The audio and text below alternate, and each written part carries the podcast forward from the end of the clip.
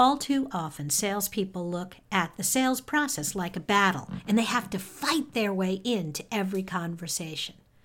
But my guest, Matt Nettleton, explains that with the right questions, you can get customers to lower their defenses and actually invite you in. Okay, here's the show.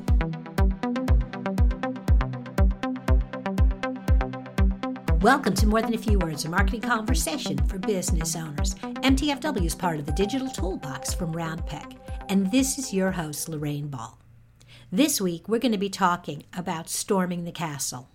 No, we're not taking lessons in medieval history, but we are going to be talking about attacking your sales process with my sales coach, Matt Nettleton. Matt is the founder of Sandler Training, D T B. Matt, welcome to the show. Hey, Lorraine. Thanks for having me on. Oh, it is my pleasure. Hey, I understand you're going to be presenting at the Sandler Summit in March. Yes, I am. Down in Orlando, there will be about somewhere between fifteen hundred and two thousand attendees. Uh, it's essentially Sandler's international user group. And awesome. uh, we're meeting March March fourth, fifth, and sixth. I'm pretty awesome. excited about it. That sounds really exciting. And I was looking at your notes, and your topic really intrigued me. It is having fun storming the castle. Now, I'm as big a fan of Game of Thrones as anyone else, but where does that title come from, and how does it apply to sales? So back when I got into sales, there was a movie out called The Princess Bride. And in The Princess Bride, at one point, Billy Crystal sends his friends off to their certain death, and uh You know, as they're they're leaving, he he says, "Hey, have fun storming the castle." And when my first sales manager and I first sat down on my second day of work, and and I said, "Okay, John, what is it I'm exactly supposed to do here?" He pulled out a six-inch thick binder, a list of accounts, and he said, "Matt, your job is to fight your way into every one of these businesses." Yeah, best of luck. Call me next week. And that was pretty much the answer. You know, it's funny when I think about that movie, and I watched it recently, and I love Billy Crystal as the old man kind of waving goodbye. And he sends them off, and they are outnumbered and outmassed, but somehow they manage to fight their way in and win. So my question is, what did you do? Because you're still here, you're still talking about sales training. I'm guessing you didn't die on the first cold call field. I did not die when making cold calls. And uh, what I learned is that cold calls follow a predictable path. And uh, if you go in and you say, let me tell you why you ought to buy, and let me tell you how I'm interesting to you, and let me tell you what I have to offer, um, you will get shut out of the castle. You will get killed. It will go nowhere. And so I learned that the hard way, which appears in my life to be the only way to learn anything. Um, but but eventually what I discovered is that given the opportunity, most people want to be able to tell their story. And they've, I've never had anybody say, hey, you know what? I'm really tired about talking about myself. You know, this all seems relevant, but it's just not interesting to me. Mm-hmm. And so what what I have spent the last huh, probably ten, ten to fifteen years working with my clients on more than any other thing is helping them develop a disciplined and focused questioning strategy so that when they go on their sales calls, rather than fighting their way in, their prospects are inviting them into the castle, showing them what's going on, and giving them the opportunity to discover whether or not it makes sense for the prospect and the sales rep to work together. So in a way, what you're talking about is using questions and a system of questions that help you kind of get to each step, get the customer, lower the drawbridge, invite you in, and then to lower their defenses and begin giving you information so that you can put together a more relevant conversation. But how do you do that?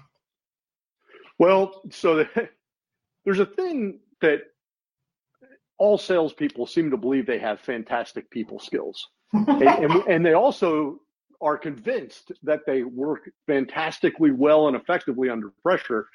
And the reality is they don't have fantastic people skills, and they don't work that well under pressure. Um, questions, to be relevant and meaningful, must be crafted. And while questioning is a discipline, listening is an art. And unfortunately, most people treat listening as a discipline and questioning as an art. And it doesn't work. Okay, so questioning is a discipline, listening is an art. How do yeah. I translate that? What do you mean? So, how do, you, so how, how do I translate that? Very simple. And, and I'll give you the wrong definition, right? So I had a, a guy that reported to me, his name was Pat. And I said, Pat, you seem to talk a lot on sales calls. When I say to you, what is the definition of listening? How do you define that? And Pat looked at me, and in all sincerity, he said, Matt, listening is the discipline I have as I wait for the next thing I get to say. Oh. No, no, that's not what listening is at all, actually. So Pat knew that he had to expend energy listening. He just didn't know how to do it effectively.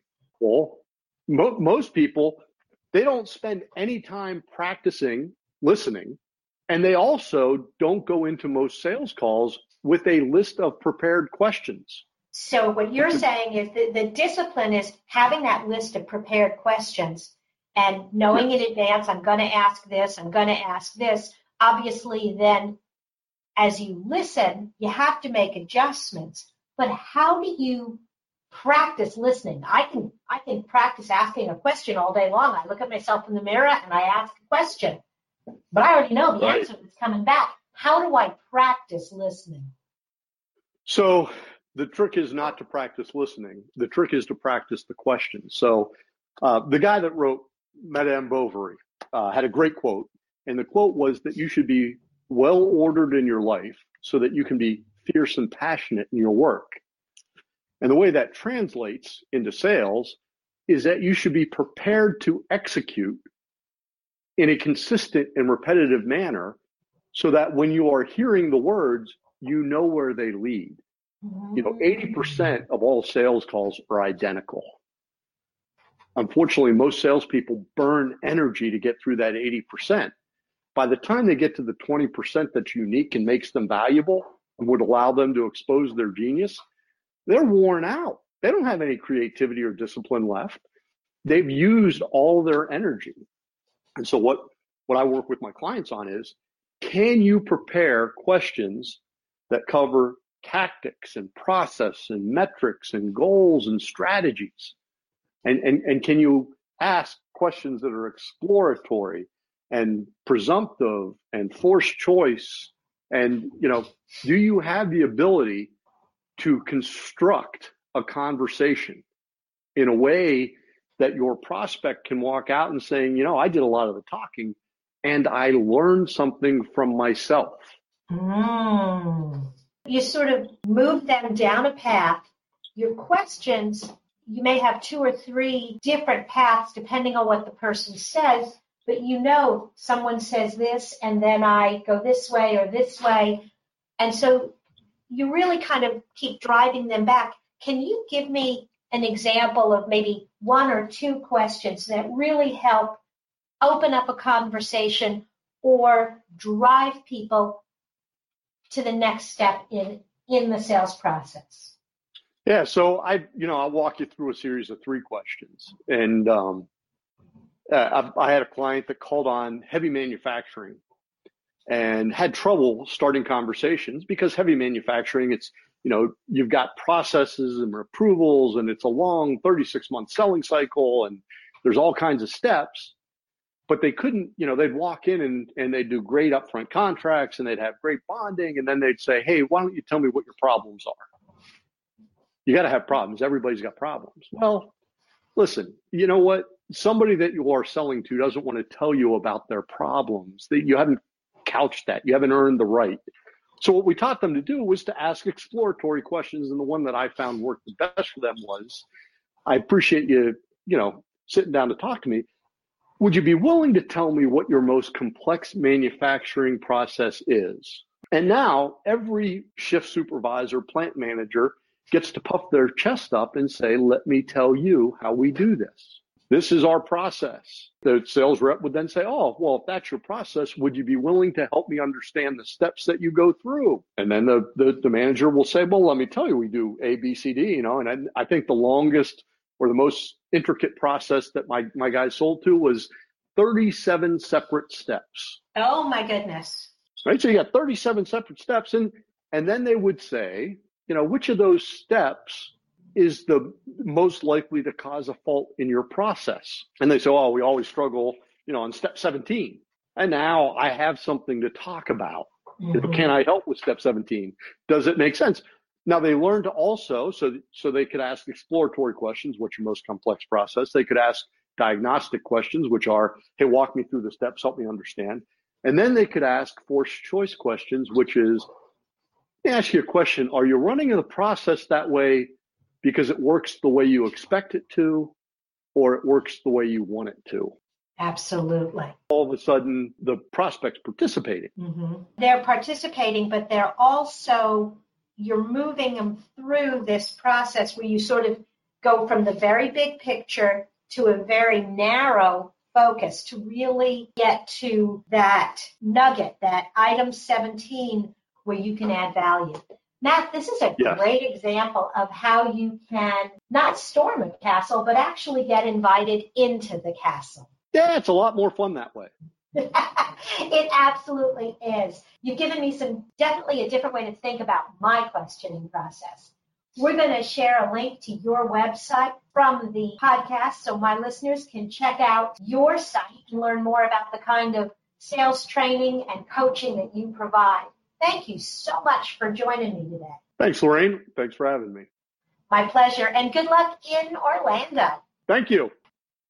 If you've enjoyed today's conversation, be sure to hop over to the Digital Toolbox and become a member. It's digital toolbox in dot com. Membership is free. And look for More Than a Few Words wherever you listen to podcasts. Listen to two. They're short. Share one with a friend and come back next week.